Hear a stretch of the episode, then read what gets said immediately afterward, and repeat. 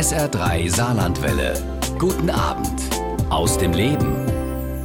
Früher fühlte sich die Zukunft meist gut an, doch inzwischen ist das Gefühl bei vielen irgendwie weg. Stattdessen macht die Zukunft vielen Angst, denn sie steht für Krisen und Katastrophen. Alles Quatsch, sagt der Sozialpsychologe und Zukunftsarchitekt Harald Welzer. Geht es nach ihm, müssen wir nur den richtigen Blick auf die Zukunft wiederfinden, denn den haben wir ein Stück weit verlernt. Und wie wir ihn wieder erlernen können, das wollen wir heute Abend mit ihm bei SR3 aus dem Leben klären. Und dafür ist mir Harald Welzer aus Hannover zugeschaltet. Schönen guten Abend, Herr Welzer. Hallo, guten Abend. Schön, dass Sie sich Zeit für uns nehmen. Mensch, Herr Welzer, was ist da los? Warum fehlt uns so ein bisschen die Lust auf die Zukunft?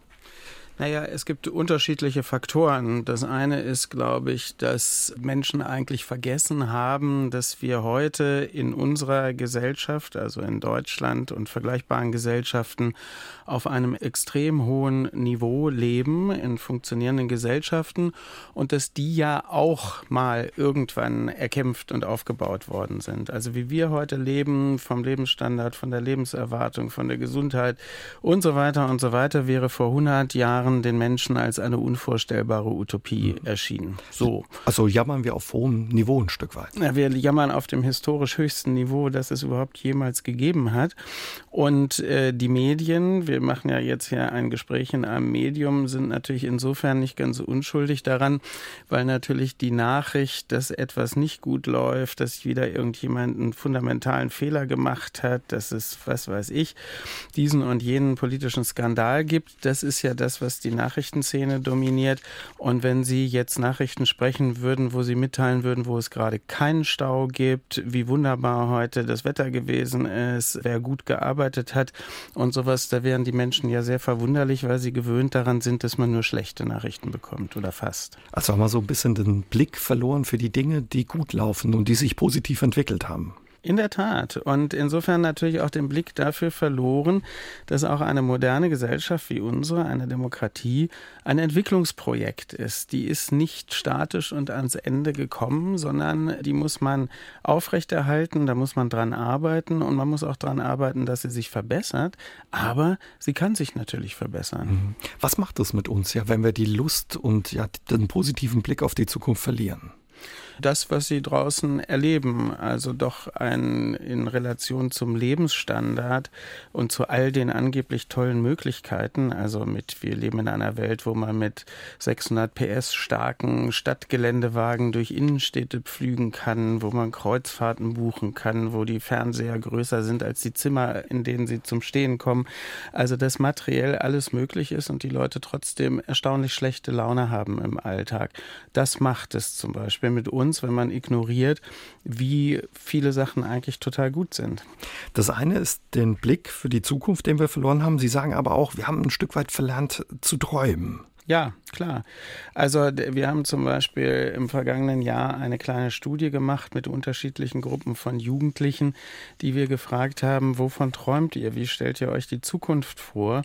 Und das, was dann gesagt wird, ist eigentlich so, dass sie fast sich nicht trauen, sich eine Zukunft vorstellen, weil sie natürlich links und rechts und oben und unten und seit sie auf der Welt sind, immer schon gehört haben, dass mit dem Klimawandel ist ein Riesenproblem, das Artensterben, die Kriege auf der Welt. Also die sind gewissermaßen gar nicht der Auffassung mehr, Zukunft sei etwas Erstrebenswertes, etwas, wo man hinwollen kann, sondern doch eher etwas, was bedrohlich vor einem steht und was man besser vermeidet. Was ein Wahnsinn ist, weil gerade die Jugend sollte ja eigentlich voller Träume sein. Ja, in der Tat. Und ich meine, wenn wir mal in unsere Gesellschaftsgeschichte zurückblicken, also nehmen wir mal die Zeit, wir sind ja der Typus der westlichen Nachkriegsgesellschaft, das heißt nach 1945 in der Form entstanden, wie wir heute sind.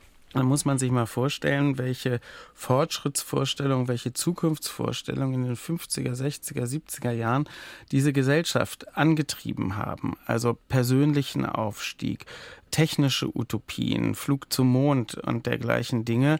Aber natürlich auch sowas, das Leben wird besser werden und es wird auch für die Kinder und die Enkel besser sein. Und das ist uns ein Stück weit abhanden gekommen, wenn ich Sie richtig verstehe. Ja, ich würde sagen, nicht ein Stück weit, sondern Zukunft spielt, wenn Sie in Koalitionsverträge gucken, wenn Sie in Talkshows schauen, wenn Sie politische Parteiprogramme sich anschauen, wenn Sie politische Debatten. Also Zukunft kommt da nicht so richtig richtig vor. Herr Welzer, Sie sind viel im Land unterwegs, treffen ganz unterschiedliche Leute. Was beobachten Sie da? Was nehmen Sie da wahr? Naja, ich beobachte eigentlich zunächst mal das, worüber wir jetzt schon gesprochen haben. Also, dass eigentlich man immer darüber spricht, was jetzt schlecht läuft, was vielleicht als Katastrophe noch auf uns zukommt. Also lauter negative Sachen. Und wenn man dann im Gespräch, sei es öffentlich, sei es privat, mal die Perspektive wechselt und sagt, naja, mir persönlich geht es total super und ich werde als nächstes das und das machen oder wir haben eine Initiative gegründet und es läuft total cool und so, dann ändert sich plötzlich die Stimmung und gerade eben auch junge Menschen sind völlig überrascht, dass man auch mal anfangen kann, positive Dinge zu erzählen oder gar irgendetwas für die Zukunft zu spinnen, was erstmal von der Gegenwart ein bisschen weit entfernt ist. Was man häufig hört von den Leuten ist irgendwie, die Welt wird immer komplexer, ich verstehe sie nicht mehr. Sie sagen, Gegenteil ist eigentlich der Fall. Warum? Naja, weil wir haben ja durch diesen Prozess, den man Globalisierung nennt, eine unglaubliche Angleichung der Lebensverhältnisse. Ganz konkret, jede Innenstadt, jeder Großstadt mittlerweile auf der Welt sieht ungefähr gleich aus. Da gibt es überall die gleichen Geschäfte, die gleichen Ketten, die gleichen Designs. Und Sie können natürlich jedes Produkt, was es auf der Erde gibt, immer von zu Hause aus bestellen. Wenn man mal 20, 30 Jahre zurückblendet, dann war man schon wegen Geldtauschen, wegen Sprache, wegen anderer Produkte, wegen anderer Gewohnheiten teilweise etwas gewöhnungsbedürftig, wenn man in einem anderen Land gewesen ist und nichts sah gleich aus. Und insofern können wir sagen, seit sich alles einem und demselben Wirtschaftssystem unterwirft, haben wir ja ein Verschwinden von Differenzen. Und Verschwinden von Differenzen bedeutet immer niedriger Komplex. Also je mehr Differenzen ich habe, desto höher komplex ist eine Organisation. Welche Rolle spielen zum Beispiel auch Smartphones oder die digitalen Medien, dass die Leute den Eindruck haben, es wird immer komplizierter, hektischer und ja unruhiger? Na, ich glaube, die wesentliche Rolle ist, dass sie einem Zeit und Aufmerksamkeit stehlen, diese Geräte, weil es gibt ja gewissermaßen keinen ruhigen Moment mehr, weil ständig eine Pop-up-Nachricht, irgendeine Message von irgendwem oder Mitteilungen über dies und jenes kommen und die ganze Aufmerksamkeit abgezogen wird. Und immer darauf gerichtet wird, was ist das nächste Neue, was da kommt? Was ist das nächste Neue, was ich wissen muss? Was ist das nächste, auf das ich reagieren muss? Und das setzt die Menschen natürlich in einen Zustand permanenter Erregung und die Phase, wo man eigentlich runterkommt. Also ich zum Beispiel gucke beim Zugfahren aus dem Fenster. Ich bin aber der Einzige. Wahrscheinlich werden sie irgendwann die Fenster auch abschaffen, weil die überflüssig sind. Sie haben gar kein Smartphone. Nein, ich habe kein Smartphone und ich habe, obwohl ich glaube, dass ich eigentlich relativ viel mache und arbeite, ich beobachte, dass ich viel mehr Zeit habe als alle anderen, die ich kenne. Und zwar genau deswegen. Also man kann seine Zeit auch verschwenden mit den Dingern, ne? Ich glaube, sie sind dafür da, einen Zustand permanenter Ablenkung zu erzeugen, weil permanente Ablenkung bedeutet auch, ich habe gar keine Zeit, mir selber mal Gedanken zu machen, selber ein Urteil zu bilden über etwas. Und insofern ist es schon auch von einer Wirtschaft, die davon lebt, die Leute ständig mit neuen Produkten auszustatten und neue Bedürfnisse zu erzeugen, ist es schon auch eine sinnvolle Sache, dass die überhaupt nicht mehr den Blick über den Tellerrand erheben können. Uns hat Britta aus Saarlouis ins Studio gemeldet. Wir haben ja vorhin gesagt, Mensch, viele haben Angst vor der Zukunft, weil es häufig um Krisen und Katastrophen geht. Und sie schreibt, in meiner Jugend ist Tschernobyl hochgegangen, in die Luft gegangen und FCKW war ein großes Thema. Früher hatten wir auch schon Angst vor der Zukunft, also offenbar schon länger ein Thema. Naja, was heißt schon länger ein Thema? Das hat halt unterschiedliche Konjunkturen. Aber ich finde das genau richtig, was sie schreibt. Aber man kann das ja auch anders sehen, dass obwohl es solche Großereignisse gegeben hat, die richtig viel Angst gemacht haben. Ich kann mich selber auch noch gut an Tschernobyl erinnern. Oder nehmen Sie 9/11 oder viele Ereignisse dieser Art, machen die Menschen dann doch weiter und erstaunlicherweise geht die Welt dann gerade mal nicht unter, sondern es ist sogar so, dass sich in bestimmter Hinsicht nach solchen Katastrophen auch bestimmte Verhältnisse verbessern, Sicherheitsstandards erhöht werden oder so. Aber ganz grundsätzlich einfach mal, auch vielleicht banal gesagt, Menschen gibt es jetzt seit 200.000 Jahren.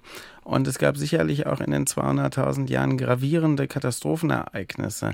Aber uns gibt es ja immer noch. Ich finde, das ist erstmal schon mal kein ganz schlechter Sachverhalt. Und warum sollte ausgerechnet im Jahr 2019 oder meinetwegen auch 2050 gewissermaßen das Ende der Menschheitsgeschichte eingetreten sein? Das macht ja überhaupt keinen Sinn. Also Sie blasen den Weltuntergang, der vielleicht dem einen oder anderen Sorge macht, ein Stück weit ab. Wie kann man aber aus solchen Ereignissen, die man bewältigt hat, gemeinsam in der Welt Hoffnung schöpfen oder eine Energie, ja, die Zukunft besser oder anders zu gestalten? Ja, das ist gerade beim Beispiel Tschernobyl, kann man das ja gut diskutieren. Ja, Tschernobyl hat die Anti-Atomkraft-Bewegung gewissermaßen in ihren Befürchtungen bestätigt. Für die Bundesrepublik war das auch eine wichtige Bewegung dafür, dass die zivile Nutzung der Atomenergie immer umstritten geblieben ist und von der Mehrheit der Bevölkerung nicht akzeptiert und geliebt wurde. Und dann passiert das nächste riesige Atomunglück, der zweite Super-GAU, Fukushima. Und dann beschließt die Bundesregierung, den sofortigen Atomausstieg, also den einzuleiten. Ja. Und dieses Ereignis, zu sagen, nein, das können wir jetzt nicht mehr vertreten, wäre gar nicht denkbar gewesen ohne die konstante Bewegung und das Unbehagen daran vorher. Daran sieht man, dass solche Bewegungen, die versuchen zu sagen, wir müssen auf eine bessere Form von Energie setzen, hier haben wir es mit einem zu großen Risiko zu tun, beharrlich dranbleiben, dann zu einem Zeitpunkt, wo schon gar keiner mehr damit rechnet, dann plötzlich ein Momentum bekommen und die Welt tatsächlich sich verändert. Horst Bayer hat uns aus Blieskastel ins Studio gemeldet und er hat den Eindruck, es brennt auf der Welt an allen Ecken und es gibt da viele, die vielleicht gar keine bessere Welt in der Zukunft wollen. Wie kann man die ins Boot holen oder mit denen umgehen? Na ja, gut, da hat er natürlich insofern recht, weil es gibt ganz unterschiedliche Interessen auf dieser Erde. Und ich meine, wenn ich zum Beispiel Kriegswaffenproduzent wäre, wäre ich am Frieden nicht extrem interessiert, um es mal so einfach zu sagen. Ja? Und insofern gibt es unterschiedliche wirtschaftliche Interessen, auch unterschiedliche politische Interessen. Wenn ich Diktator bin, bin ich an Demokratie und Freiheit nicht interessiert und so weiter. Und natürlich leben wir in keiner idealen Welt, wo wir uns jetzt unterhalten und dann zu guten Lösungen kommen und dann können wir die mal durch Überzeugung durchsetzen, sondern man hat immer Antagonisten, immer Menschen, die dagegen sind, immer Menschen, die versuchen, das zu verhindern, Gruppen, Organisationen, Nationen, wer auch immer. Also insofern haben wir keine ideale Welt, aber man muss doch sagen, wir haben doch einen kontinuierlichen Prozess der Zivilisation. Der läuft nicht linear, der wird unterbrochen, da gibt es Amplituden drin. Aber wir leben heute wesentlich besser als noch vor wenigen Jahrzehnten und friedlicher und sicherer. Ist es dann ein falscher Eindruck, den die Leute haben, dass es eher schlimmer geworden ist auf der Welt oder gerade die letzten Jahre, wenn man guckt, dass da so viele Konflikte unterschiedliche sind? Ja, also das ist tatsächlich ein falscher Eindruck, auch wenn man es kaum glauben mag. Also wir haben zum Beispiel, können auf den letzten 20 Jahren eine Verminderung des Hungers in der Welt und der absoluten Armut um die Hälfte verzeichnen. Wenn man die Optik noch weiter aufmacht im Historischen, dann haben wir vor einem Zeitraum von ungefähr 200 Jahren, haben wir mehr als 80% der kompletten Weltbevölkerung, also auch in Deutschland oder in diesen Regionen hier, in extremer Armut. Also Menschen, die hungern, Menschen, die am Existenzminimum leben, wo die Kinder sterben und so weiter und so weiter. Und heute sind es global betrachtet weniger als 10%. Da muss man doch mal sagen, da hat sich doch auch das eine oder andere deutlich zum Positiven entwickelt. Und da können Sie Sachen nehmen, mit wie viel Menschen heute haben eine Schulbildung, wie viele Mädchen gehen zur Schule und so. Und Sie finden überall diese ganz überraschenden Werte, die wir im Alltag irgendwie gefühlt ganz anders wahrnehmen, als herrsche überall gigantisches Elend und gäbe es nur Rückschritte. Trotz alledem gibt es auch in Deutschland viele Kinder, die mit Armut zu kämpfen haben oder gerade ältere Menschen. Wie kann es uns gelingen, ja, dass Armut für keinen mehr ein Thema ist? Ja, das oder ist eben, das eine Utopie? Naja, das ist, also sowas ist immer eine Utopie, aber eine Utopie heißt ja nicht, dass man sie nicht erreichen kann. Also wie gesagt, unser Leben heute wäre für Menschen vor 3 Generationen eine Utopie gewesen und um eine Utopie zu erreichen, bedarf es zunächst mal zweier Dinge, nämlich erstens muss sie in irgendeiner Weise anknüpfen können. Uns nützen keine Utopien vom Typ, eines Tages werden wir auf dem Mars leben und alle unsere Probleme beseitigt haben, sondern wir können ja Utopien entwickeln, wo wir sagen, wir haben jetzt Ansatzpunkte in unserer Gesellschaft, wo wir Dinge korrigieren können. Also man muss die Idee haben, man muss das Zutrauen haben, aber man muss natürlich auch dann daran arbeiten und in den Konflikt gehen und wissen, dass man möglicherweise für solche Sachen auch Gegenwind bekommt. Das nennt man Politik und das ist natürlich ein mehr oder minder, egal, also gerade worum es geht, ein schwieriger Durchsetzungsprozess. Wir haben uns gerade unterhalten über das Thema Armut. Heute sind viel weniger Menschen arm, auch in unserem Land oder in der Welt. Trotz alledem sind es noch unheimlich viele. Wie könnte man das zum Beispiel ändern? Was ist da Ihre Idee? Naja, also da haben wir zwei unterschiedliche Ebenen. Wir können über unsere eigene Gesellschaft sprechen und würden feststellen, okay, wir haben eine sich vertiefende soziale Ungleichheit. Sehr, sehr vielen Menschen geht es gut, aber diejenigen, denen es schlecht geht, geht es auch kontinuierlich schlecht. Punkt 1. Punkt 2.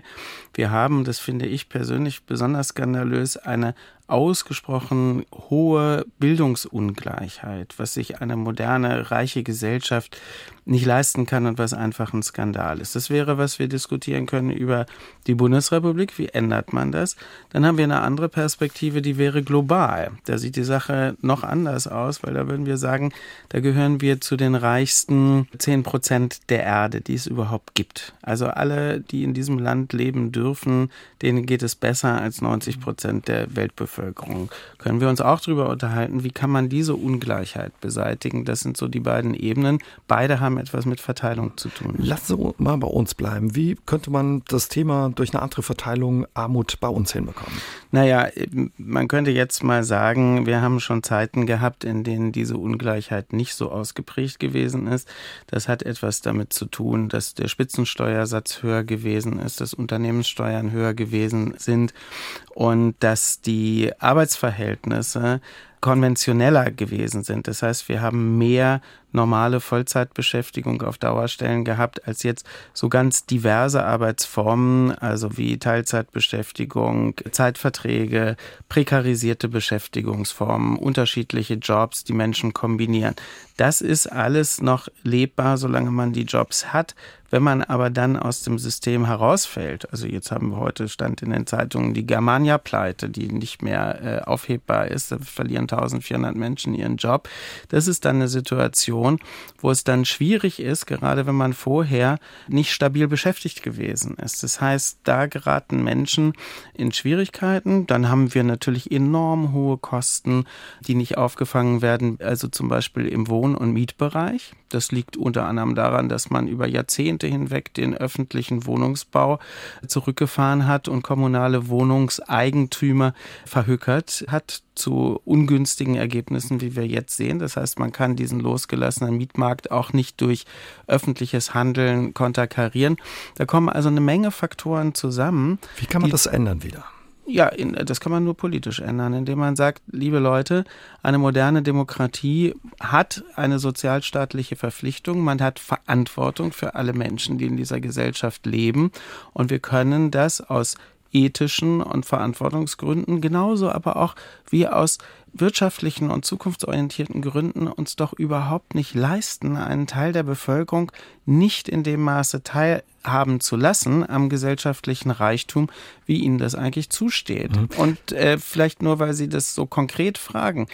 Ich meine, da muss man einfach auch mal ganz konkret sagen, dass wir in vielerlei Hinsicht eine rückschrittlichere Sozialpolitik haben, als wir die vor 30 Jahren gehabt haben. Unter Helmut Kohl, der ja nun jedem linken Gedanken unverdächtig ist, war beispielsweise der Spitzensteuersatz höher und viele anderen Steuern auch höher, sodass darüber eine andere Verteilung sich hergestellt hat. Haben wir die falschen Entscheidungsträger in Politik und Wirtschaft? Was sollten die Leute machen, um daran was zu ändern? Oder was können wir tun, um daran was zu ändern? Naja, das Mittel in einer modernen, freien Gesellschaft ist, entweder zu protestieren, also auf seine Interessen aufmerksam zu machen, die eigenen Abgeordneten nerven. Das ist nämlich ein ganz interessantes Mittel, was viel zu wenig in Anspruch genommen wird, also in den entsprechenden Bürgersprechstunden oder per E-Mail und so weiter zu sagen, es gibt hier ein berechtigtes Anliegen, das Oder wenn Sie über Bildungsungleichheit sprechen. Also wie gesagt, was es seit Jahrzehnten gibt. Was es seit Jahrzehnten gibt, was aber seit den beginnenden 80er Jahren eine Rückentwicklung gehabt hat, interessanterweise mit der rot-grünen Bundesregierung damals einsetzend, dass das angewachsen ist. Da muss man natürlich sagen, da brauchen wir doch eine öffentliche Debatte. Unser Problem ist weniger dieses Abregnen lassen von Tablets im Zuge des Digitalpakts über alle Schulen, als dass erstens viele Schulen in der Bundesrepublik verwahrlost sind und dass viele, viele Schüler, Schülerinnen überhaupt nicht die ausgeglichenen, angemessenen Chancen haben, den gleichen Bildungsaufstieg zu machen, wenn sie aus unteren Schichten kommen, wie diejenigen aus oberen Schichten. Und das ist doch, also ich meine, da braucht man nur 5 Minuten drüber reden und sagen, das passt doch überhaupt nicht mit unseren Gesellschaftsvorstellungen überein. Und was soll man tun?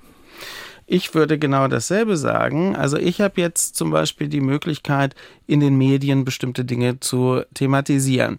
Das habe ich, weil ich Wissenschaftler bin, weil ich Hochschullehrer bin und in meiner Arbeitsplatzbeschreibung steht das aber nicht drin, sondern ich kann das, was ich weiß, was ich gelernt habe, meine Privilegien auch dafür einsetzen, politisch zu argumentieren. Ich kann auch eine Initiative gründen, haben wir zum Beispiel gemacht, die Initiative Offene Gesellschaft, die auch solche Themen mit anspricht und das kann ja jeder, wobei ich nicht sagen will, dass jeder Mensch in diesem Land die gleichen Handlungsspielräume wie ich hat, aber man kann das nutzen und sagen, dafür setze ich mich jetzt ein. Jetzt werden viele Eltern sicher sagen, Mensch, wir haben das immer wieder gesagt, gerade wenn wir samstags mal wieder in der Schule standen und da irgendwie das Klassenzimmer streichen mussten, aber irgendwie verändert sich nichts. Ich meine, die Leute werden wahrscheinlich irgendwann auch müde und sagen, das bringt eh nichts. Naja, aber wissen Sie, das ist ja nun tatsächlich leider so, dass eine Demokratie ein Entwicklungsprozess ist. Das ist nie statisch. Und gerade eine Demokratie lebt eben auch davon, dass Bürgerinnen und Bürger sich einbringen, aber auch durchaus zornig einbringen. Die müssen ja nicht immer nur nett sein.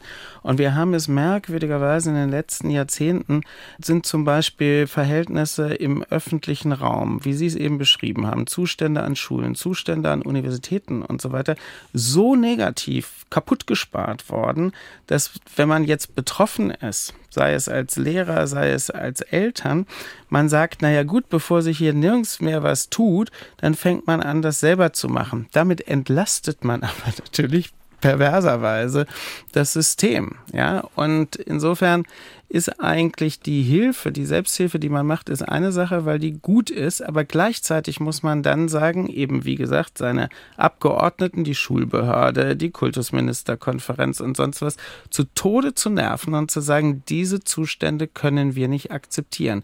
Aber wir haben über viele Jahrzehnte hinweg das so dahingehen lassen mit einer Art von Toleranz, die einfach nicht gut ist. Also nerven, den Finger in die Wunde legen und wenn sich gar nichts ändert, auch mal den Karren vor die Wand fahren lassen, dass man merkt, da läuft was schief. Streiken beispielsweise und zivilen Ungehorsam leisten. Also ich sage Ihnen mal was anderes gewissermaßen an die eigene Adresse. Wir haben ja auch über viele Jahrzehnte eine Hochschulreform gehabt, den sogenannten Bologna-Prozess, der zu vielen, vielen negativen Ergebnissen geführt hat, wie zum Beispiel eine totale Verschulung der allermeisten Studiengänge. Also dass es heute statt ein Diplom einen Bachelor- oder einen Masterabschluss gibt. Sowas und dass da eine viel rigidere Ordnung ist, was Credit Points und so weiter und so weiter und die Wahlmöglichkeiten innerhalb des Studiums angeht. Das ist eigentlich, ich würde zumindest sagen, kein positiver Gesamtvorgang gewesen. Und es gibt unendlich viele Kolleginnen und Kollegen, die darüber immer geklagt haben von Anfang an. Das ist furchtbar und das ist Ende der Universität. Aber es hat sich niemand dagegen gewehrt, sondern die haben das alle umgesetzt. Und das ist das große Problem. Hinterher kann man dann jammern und sagen, früher war alles viel schöner.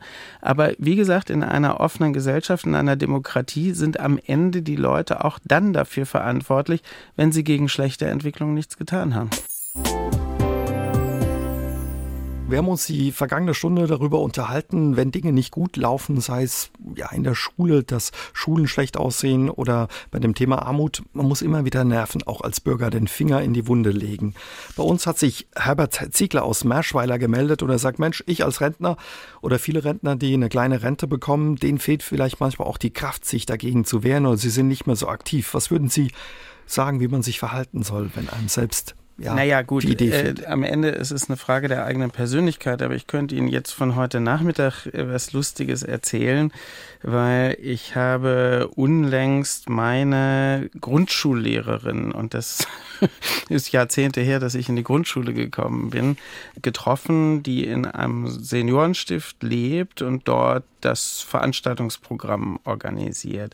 Und die hat mich natürlich kalt erwischt, weil man ist gegenüber seiner alten Lehrerin natürlich völlig wehrlos, und die hat dann gesagt, Harald, Sie müssen, ich weiß gar nicht, vielleicht hat sie mich auch geduzt, muss ich jetzt gerade mal überlegen, bei uns unbedingt mal einen Vortrag halten. Also das geht gar nicht, dass du da durch die Welt fährst und irgendwie schlaue Sachen erzählst, das muss jetzt auch bei uns sein. Und heute war nun endlich dieser Termin, wo es irgendwie geklappt hat. So, und dann stellt sich raus, da gibt es in dieser Seniorenanlage eine Reihe von Menschen, die total aktiv sind und das Veranstaltungsprogramm dort für die anderen, die dort wohnen, mit organisieren. Und das ist ja, wie wir wissen, gar nicht so einfach, die Leute da hinzukriegen, sich drum zu kümmern, wie haben die eine gute Anfahrt, dann kriegt man hinterher eine Flasche Wein als Geste und sowas. Die Diskussion wird geleitet. So, und meine Frau Starkemann, meine Grundschullehrerin, die ist 88 Jahre alt, ja, und hat auch kleine Gebrechen und sowas, aber die macht das, und mit ihr machen das viele andere. Und insofern ist ja Engagement, sofern man gesundheitlich das kann, keine Frage des Alters. Es gibt genauso viele Menschen, die 32 sind, die überhaupt nichts tun, außer Serien zu gucken nach der Arbeit. Und dann gibt es halt Leute in der Altersgruppe, die richtig was reißen, die Bürgerinitiativen gründen, die einen Gemeinschaftsgarten eröffnen und so. Und das ist altersunabhängig, aber es zeigt immer, man kann ziemlich viel machen, auch wenn man selber gar nicht glaubt, dass man es machen könnte. Also ein bisschen aufeinander achten, solidarisch sein. Ja, solidarisch sein, aber sich selber auch etwas zutrauen. Ich hatte mal einen schönen Satz. Wir erinnern uns 2015 Spätsommer, als es so ein großes Engagement bei vielen Bürgern in Bezug auf die ankommenden Flüchtlinge gab. Und da sagte ein Freund von mir, ich bin erstaunt, es machen so viele Leute, von denen ich es nie geglaubt hätte, jetzt mit, sogar ich. Und ja, es ist halt so, dass man manchmal auch ein bisschen das selber abrufen muss, was man eigentlich kann. Und wenn man es nicht abruft, dann glaubt man, man kann es nicht. Lassen Sie uns gerade mal bei dem Thema Migration bleiben, bei dem Herbst 2015. Ein Thema, was vielen Leuten auch Sorge bereitet, wenn man sieht, was auf der Welt los ist. Derzeit sind weltweit 90 Millionen auf der Flucht, wenn man nach den Zahlen geht, das Flüchtlingshilfswerk der Vereinten Nationen. Aber die Zahl wird noch weiter steigen, wenn sich da nichts verändert.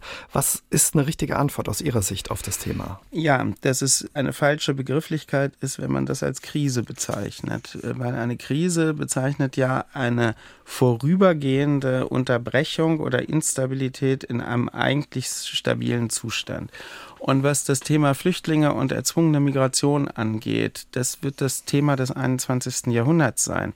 Also meine Zahl ist 65 Millionen, die wir gegenwärtig haben, wird sich bis in 15 Jahren auf 250 Millionen Menschen erhöht haben, die jetzt aus zwingenden Gründen ihr Land verlassen müssen. Im Moment übrigens, das muss man hierzulande ja auch mal deutlich sagen, und in Europa, werden mehr als 80% dieser erzwungenen Migrationen in armen Ländern aufgefangen, nicht in den reichen Ländern. Also wir kriegen hier gewissermaßen nur Spurenelemente davon mit. Und insofern wird man gar nicht umhin kommen, einen produktiven Umgang damit zu schaffen. Wie sieht der aus oder könnte der aussehen? Naja gut, wir haben jetzt zum Beispiel hierzulande über geradezu Jahrzehnte hinweg über die verschobene Alterspyramide, die Überalterung der Gesellschaft, Deutschland stirbt aus und sowas diskutiert, ja. Und insofern hat man natürlich durch Menschen, die sich auf den Weg machen, die jung sind, die zum Teil gar nicht so unqualifiziert sind, wie man glauben sollte und so weiter, erstmal ein großes Potenzial ist. Punkt 1. Punkt 2, denken Sie mal an unser Land im Jahr 1945.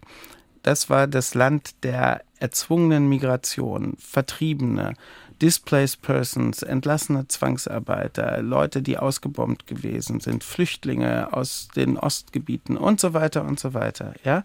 Diese ganze Gesellschaft ist ohne Flucht und Migration überhaupt nicht zu denken. Aber es ist natürlich eine tolle Gesellschaft gewesen. Wir haben unter anderem dann auch ein Vertriebenenministerium gehabt.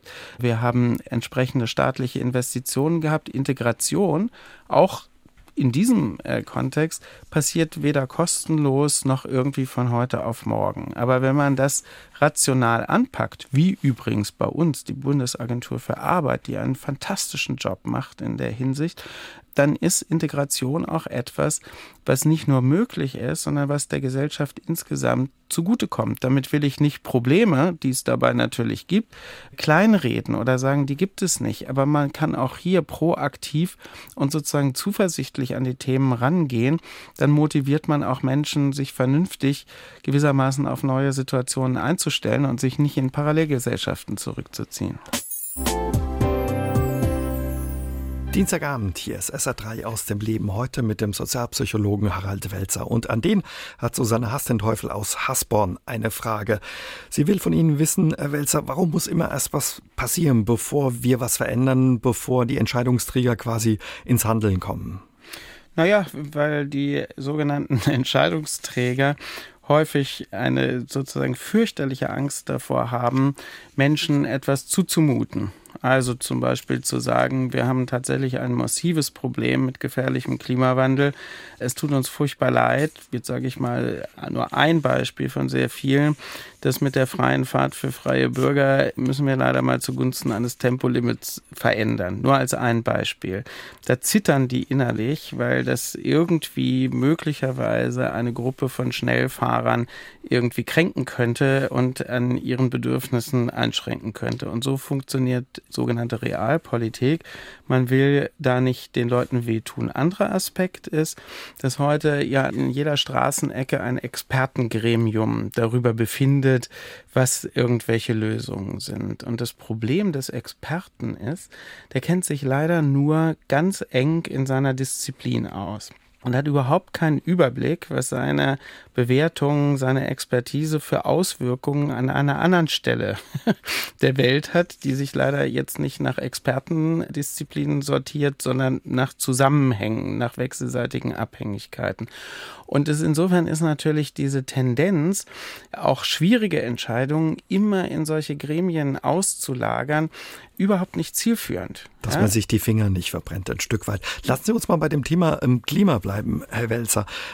Was kann ich denn als Einzelner dafür tun oder muss ich immer zum Beispiel bei schönen Dingen ein schlechtes Gewissen haben? Nein, also ich finde schon, man muss sich selber ein bisschen trainieren, dass man nicht sozusagen extrem verschwenderisch mit seinen eigenen Möglichkeiten umgeht und sollte sich fragen, ob es nun diese Form eines extrem umweltverbrauchenden Urlaubs sein muss oder ob man nicht auch mal vielleicht eine Fahrradtour machen kann, um es jetzt mal ganz banal zu sagen, oder ob man wirklich unbedingt der Auffassung ist, man müsse sich ein Stadtgeländewagen kaufen und dann feststellen, mit dem Ding, das ist so groß, da komme ich nicht mal mehr in ein Parkhaus. Also da sollte man vielleicht mal dreimal nachdenken, ob diese Sachen einen glücklich machen oder nicht. Und wenn sie einen nicht glücklich machen und man auf sie verzichtet, hat man gleichzeitig was Gutes fürs Klima getan. So einfach ist das.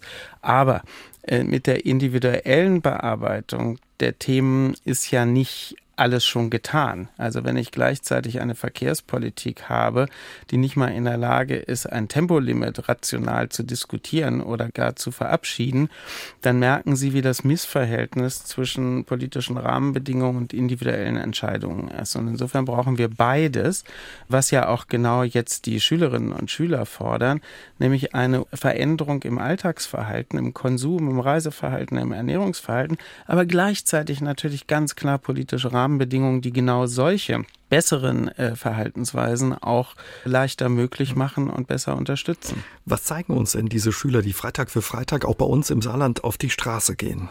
Na, die sagen etwas ganz Einfaches. Die sagen, wenn ich das mal übersetzen darf, die sagen, liebe Ältere, und natürlich sind Eliten in der Politik, in der Wirtschaft sind Ältere, das ist unser Jahrhundert und das, was ihr im Moment macht, ist, ihr nehmt uns die Gestaltungsmöglichkeit für dieses Jahrhundert weg.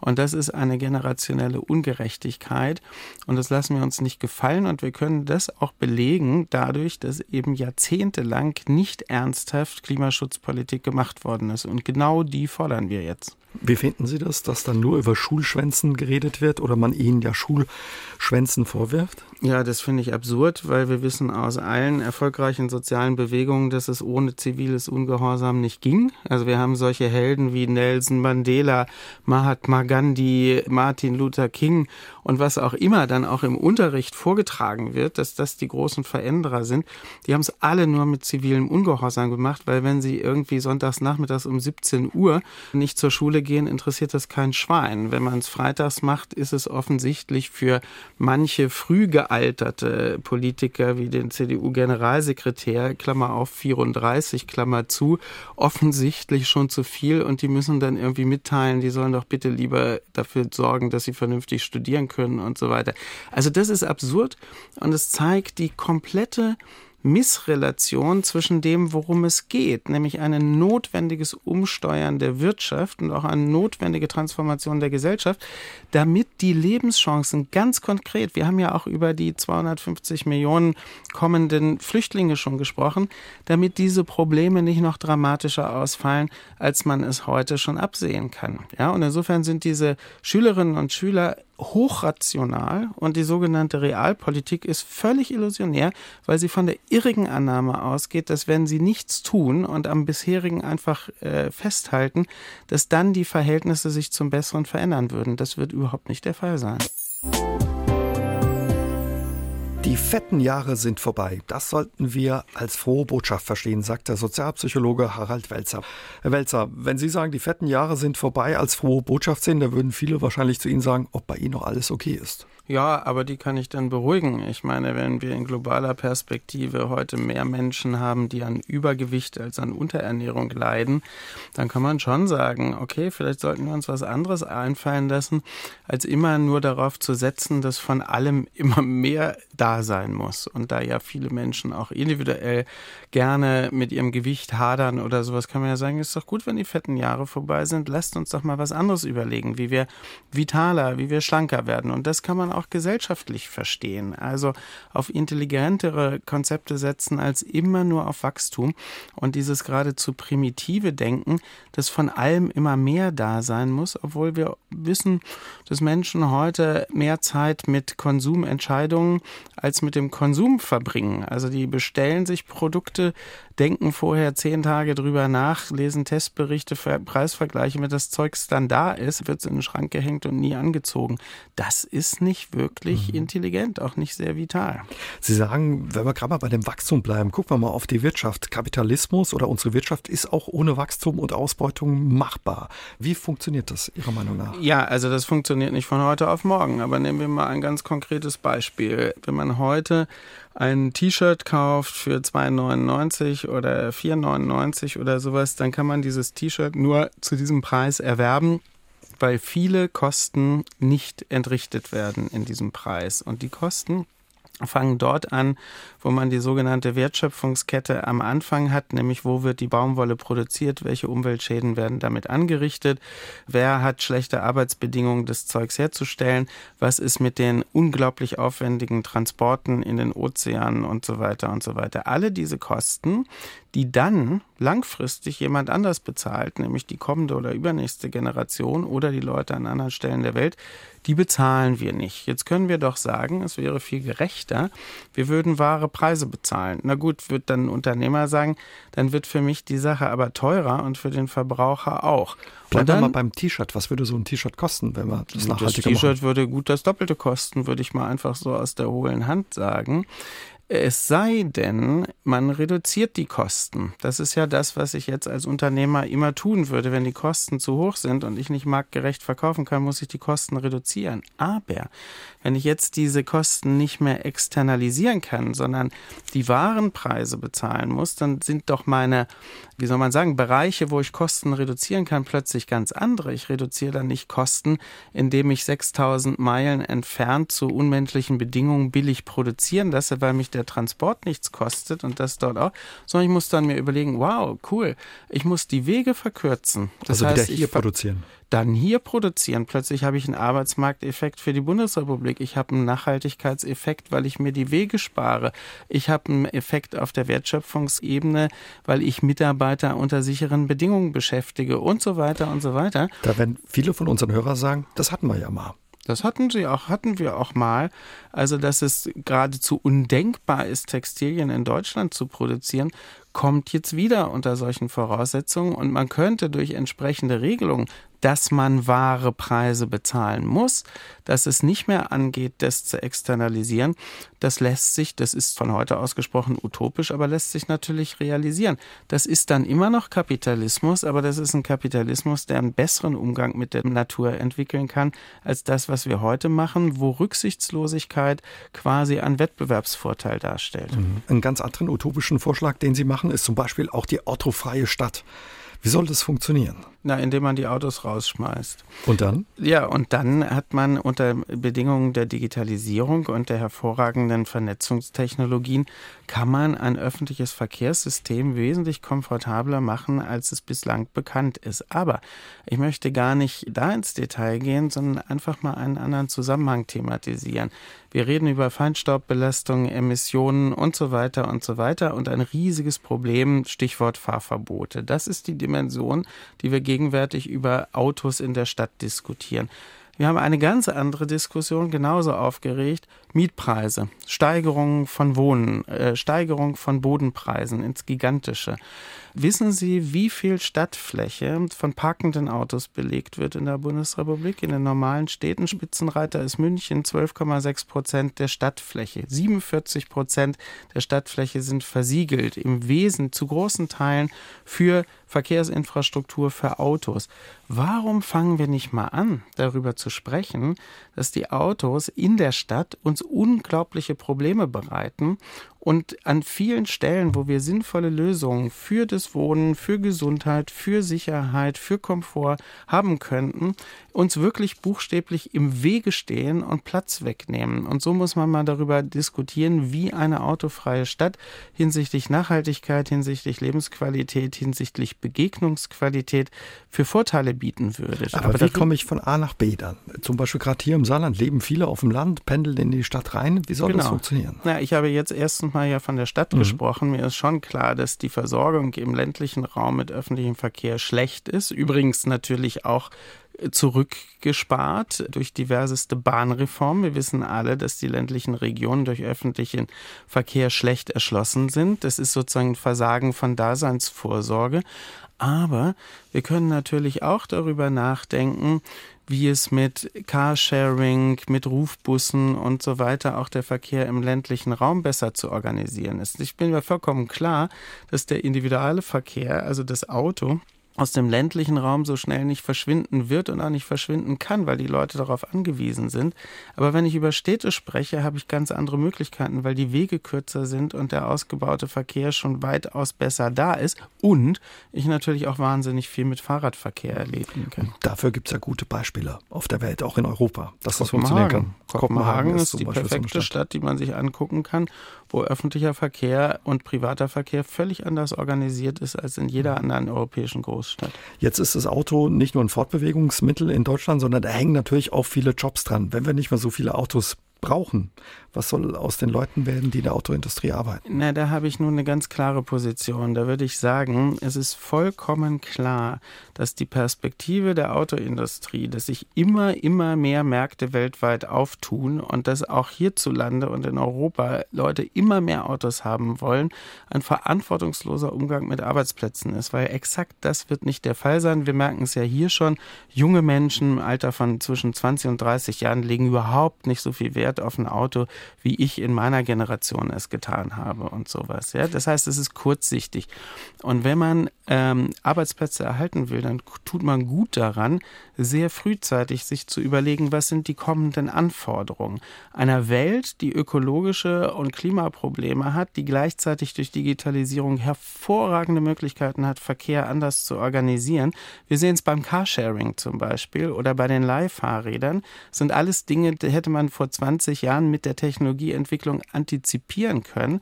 Und man hat sich als Autounternehmen eigentlich zu verstehen, als Unternehmen, was Mobilität oder Raumüberwindung anbietet. Stattdessen halten die bis heute daran fest, dass sie Kisten aus Blech mit Rädern drunter bauen. Und ich kann nur sagen, das ist eigentlich eine Industrie, die ist so tot, wie traditionelle Telefonanbieter, die es verpennt haben zu sehen, dass das Smartphone irgendwie auf den Markt kommt. Sagt der bekannte Autofan Harald Welzer. Und Sie mögen Autos sehr gerne. Ja, naja, aber ich bin sozusagen Kind meiner Zeit und bin mit der emotionalen Dimension von Motorrädern und Autos groß geworden, 1960er Jahre. Ja. Damals nannte man das Benzin im Blut. Deshalb, davon kann ich nicht abstrahieren, aber ich fahre eigentlich nicht. Ich habe Auto nur zum Streicheln und Angucken. Der Sozialpsychologe Harald Welzer ist heute Abend unser Gast bei SR3 aus dem Leben. Wir unterhalten uns über die Zukunft, zum Beispiel auch über die Zukunft der Arbeit. Und da sagen Sie, Herr Welzer, da spielt zum Beispiel das Thema Solidarität auch eine große Rolle, wenn wir die Arbeit anders organisieren. Was ist damit gemeint? Naja, erstmal haben wir durch die Digitalisierung und die Automatisierung, Roboterisierung natürlich eine neue Arbeitszeitdiskussion, die auf uns zukommt. Und damit natürlich auch die Fragestellung, was machen die Leute mit ihrer Zeit? Was ist eigentlich möglich? Zum Beispiel dann mit Ehrenamt, Gemeinwohlarbeit und sowas. Und da haben zum Beispiel meine Studierenden in St. Gallen ein tolles Konzept entworfen, das nennen die 80-20. Und dieses Konzept geht eigentlich von der Überlegung aus, dass wir ja schon in Deutschland, in der Schweiz, in Österreich eine ganz stabile Stütze von Demokratie darin haben, dass 30-40% der Menschen ehrenamtlich engagiert sind. Also sei es bei der Freiwilligen Feuerwehr, sei es im Roten Kreuz, sei es bei Gemeinschaftsgärten, sei es in Sportvereinen, Greenpeace und so weiter und so weiter. Das ist toll, aber nicht alle können gleichermaßen ehrenamtlich tätig sein. Die alleinerziehende Mutter mit 2 Kindern hat keine Zeit. Leute, die arm sind, können sich weniger einbringen und so. Also sagen sie, machen wir was ganz anderes. Wir machen von der Kindertagesstätte bis ins Rentenalter 80-20, heißt 4/5 der Zeit reservieren wir für das, was wir jetzt auch tun, Ausbildung, berufliche Tätigkeit, aber 1/5, und zwar von Anfang an, reservieren wir für Arbeit am Gemeinwohl. Und dieses Konzept ist irre gut, weil es gleichzeitig mehrere Fliegen mit einer Klappe schlägt. Wir reden ja heute darüber, dass gesellschaftliche Gruppen in Filterblasen voreinander abgeschottet sind. Jetzt stelle man sich mal vor, dass von Anfang an Menschen sich in unterschiedlichen gesellschaftlichen Sphären bewegen. Ja? Im Erwachsenenalter der Automobil-Topmanager macht Dienst im Hospiz oder in einem Jugendzentrum oder wo auch immer. Ja? Und das ganze Leben hindurch würde grundsätzlich für Demokratie auch das wichtige Gefühl vermitteln, es ist vollkommen normal, dass man nicht nur für sich oder den engsten Familienkreis irgendwie kämpft und sich einsetzt, sondern dass es völlig selbstverständlich ist, auch für das Gemeinwohl etwas zu tun. Und gleichzeitig wird plötzlich die Gesellschaft viel transparenter und man sieht auch die Gesellschaft aus den Augen der anderen, nämlich für die man etwas tut oder mit ganz anderen Menschen, als mit denen man normalerweise, wenn man nur in seinem engsten Umfeld immer ist, dass man da überhaupt die Weltsicht kennenlernt. Man erfährt was voneinander und ja, kriegt einen anderen Blick auf die Dinge. Ein anderes Thema, was auch Hoffnung macht, ist zum Beispiel, dass Sie sagen, dass viele Dinge, viele Errungenschaften schon da sind, dass man sie eigentlich nur verändern muss, zum Beispiel auch bei dem Thema Klima. Also man kann schlechte Dinge auch wieder besser machen. Naja, also mit dem Klima, das ist natürlich ein großes Problem. Aber wir haben in der Kommunikation so eine Sackgassenperspektive, dass immer gedacht wird, gut, davon hängt jetzt sozusagen der Untergang oder Nicht-Untergang ab. Und das erzeugt immer so das Bild, als ginge es dann danach nicht weiter. Ich würde dafür plädieren, ohne das schön zu reden, wir haben schon ein riesiges Problem damit, dass natürlich das Leben immer weitergegangen ist und dass wir zum Beispiel in vielen anderen ökologischen Bereichen, wo es auch schon katastrophal ausgesehen hat, man doch Dinge wieder gut machen kann. Also wir haben dort, wo ich lebe, das größte Flussrenaturierungsprojekt Europas, die untere Havel, die jetzt in die ursprüngliche Flusslandschaft wieder zurückverwandelt wird. Wir haben Beispiele, die Sümpfe, die trockengelegt waren fast, die jetzt wieder vernässt worden sind. Wir haben Wiederaufforstungsprojekte, was übrigens extrem sinnvoll als Bekämpfung des Klimawandels wäre, dass man proaktiv daran geht und sagt, wenn wir in einer hinreichenden Größenordnung aufhören, Regenwald abzuholzen und gleichzeitig schon zerstörte Wälder wieder aufbauen, tun wir wahnsinnig was gegen den Klimawandel. Also was ich mit all diesen Beispielen sagen möchte, ist, dass diese fatalistische Perspektive, es reicht nicht mehr, wir schaffen es nicht oder sowas, menschheitsgeschichtlich eigentlich eine idiotische Perspektive ist, weil vieles, was sehr katastrophal nach Untergang aussah, ist bewältigt worden. Daran wachsen Menschen, daran lernen Menschen und es ist einfach entmächtigend, entmutigend, wenn man immer gesagt kriegt, das hat doch eh keinen Sinn, wir kriegen es nicht mehr hin. Wir haben am Anfang darüber geredet, dass Sie sagen, wir müssen anders auf unsere Zukunft gucken, ein bisschen mehr Fantasie wieder mit ins Spiel bringen, wieder träumen. Unsere Hörerin Christina Fuchs aus Horlautern möchte gerne von Ihnen wissen, von was für einer Welt Sie träumen, Herr Welzer. Naja, ich träume tatsächlich von einer Welt, die gerechter ist, als sie gegenwärtig ist. Ich träume von einer Welt, die tatsächlich es schafft, friedfertig zu sein. Und um mal was ganz Einfaches zu sagen, meine ideale Gesellschaft ist eine freundliche Gesellschaft. Wir haben ja im Moment den absurden Sachverhalt, dass wir immer reicher werden, materiell zugeballert bis zum geht nicht mehr, abgepanzert durch riesige Autos und voreinander durch Kopfhörer abgeschottet. Und die Menschen werden immer unfreundlicher und aggressiver, weil sie mit den anderen nichts zu tun haben. Meine Utopie wäre eine freundliche Gesellschaft, wo man nicht den ganzen Tag stocksauer ist und gar nicht mehr weiß, warum. Und dazu gehört wahrscheinlich auch, dass man den anderen mal anlächelt oder eben auf ihn achtet. Ja, oder einfach mal sich unterhält und eine Frage stellt oder Danke sagt oder so. Vielen Dank für das Gespräch, Herr Welzer. Sehr gerne. Danke sehr. Alles könnte anders sein, heißt das aktuelle Buch von Harald Welzer, wo es noch mehr Ideen gibt, wie wir unsere Zukunft anders gestalten können und wie wir auf unsere Zukunft blicken sollten. Die Sendung mit Harald Welzer gibt es auch nochmal als Podcast auf sr3.de. Kommenden Dienstag ist meine Kollegin Nadine Thielen für Sie da. Ihr Gast ist dann die Psychotherapeutin Stefanie Stahl. Wir hören uns dann wieder in 2 Wochen. Bis dahin, kommen Sie gut durch die Woche und passen Sie gut auf sich auf. Tschüss und gute Nacht, sagt der Uwe Jäger. SR3 aus dem Leben. Immer dienstags im Radio, danach als Podcast auf sr3.de.